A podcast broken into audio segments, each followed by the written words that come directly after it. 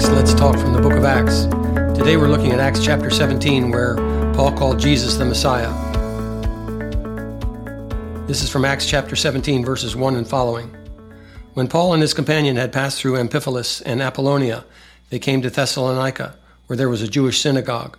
As was his custom, Paul went into the gospel into the synagogue, and on three Sabbath days he reasoned with the Jews from scriptures, explaining and proving that Jesus was the Messiah and he had to suffer and rise again from the dead.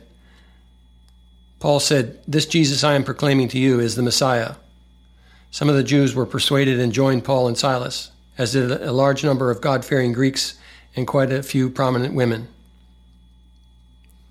Paul tried to share the good news about Jesus, and he called Jesus the Messiah to the Jews. Surely this would cause the Jews to sit up and listen, even if they disagreed with Paul's explanation of why Jesus was the Messiah. There was a problem with some of the believers. They accepted the Jewish tradition of what the Messiah was like. Paul tried to clarify what the, who the real Messiah was. The main problem that Paul faced was that there are two Messiahs. One is the traditional Jewish view of the Messiah, and the second, the Messiah of the Bible. The Jewish Messiah is a political deliverer who rescues Israel from an, from an evil nation. The biblical Messiah is a deliverer, but a spiritual deliverer who came to lead men and women to God through forgiveness of sin. The issue of two Messiahs lingers to this day. What does Messiah mean? Messiah means the anointed one. The term was originally used to refer to the king. There are a couple of stories in the Bible about Samuel anointing Saul, or later on, Elisha anointed Jehu, a king in northern Israel. In Psalm 2, the king is addressed as God's anointed. Christians consider Jesus to be the biblical Messiah and believe that through his death and resurrection, humans can be reconciled to God and thereby are offered salvation and the promise of eternal life. These teachings emphasize that as the, as the willing Lamb of God, Jesus chose to suffer in Calvary as a sign to his full obedience to the will of the Father and an agent and servant of God. The choice Jesus made is in contrast to Adam's disobedience. Stories of the gospel about Jesus healing the sick, raising the dead, and proclaiming the imminence of the kingdom of heaven suggest that his followers regarded him as an anointed by God to bring about the messianic age. Today, when we talk about when we talk to Jews, we need to ask them what they think about the, what the Messiah will be like. This is important because we need to get the conversation moving in a positive direction before introducing Jesus as, as the long-awaited Messiah.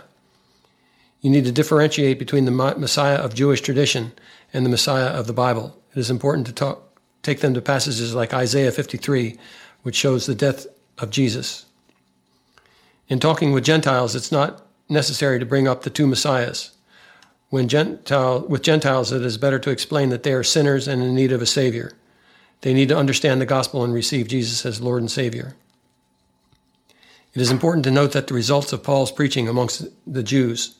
The text says in verse 4, quote, Some of the Jews were persuaded and joined Paul and Silas, as did a number of God fearing Greeks and quite a few prominent women. When we present the gospel to Jews or Gentiles, we should prayerfully expect that the Holy Spirit is moving among the people and some will get saved. What do we learn from this passage? Number one, when we present the truth, in this case, the Jews, the Jesus, that Jesus is the Messiah, some will respond. Jews and Gentiles will respond to the truth. The Bible says some of the Jews were persuaded and joined Paul and Silas, as did a large number of Greek fearing Greeks, God fearing Greeks, and quite a few prominent women. Number two, we can expect opposition when you present the gospel. Don't be discouraged if people reject the gospel. Remember that they're not rejecting, they're not rejecting you, but they're rejecting Jesus. Acts 17 says, But other Jews were jealous, so that they rounded up some bad characters from the marketplace, formed a mob, and started a riot in the city. They rushed to Jason's house and searched for Paul and Silas in order to bring them out of the crowd.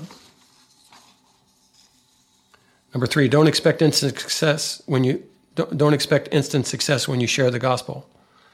Paul spent three days presenting Jesus as the Messiah and defending his position from the scriptures. It is the scriptures, not human logic or reasoning, that convicts people of their sin. God has his ways and will use us to bring people to himself, so keep sharing with both Jews and Gentiles. Jesus Christ is the long awaited Messiah of the Bible. It is a message that needs to be shared to all people, Jews and Gentiles alike. Jesus is the anointed one promised of old and lives anew in our hearts, waiting to be shared to all those who are outside God's family. Amen. Let's pray.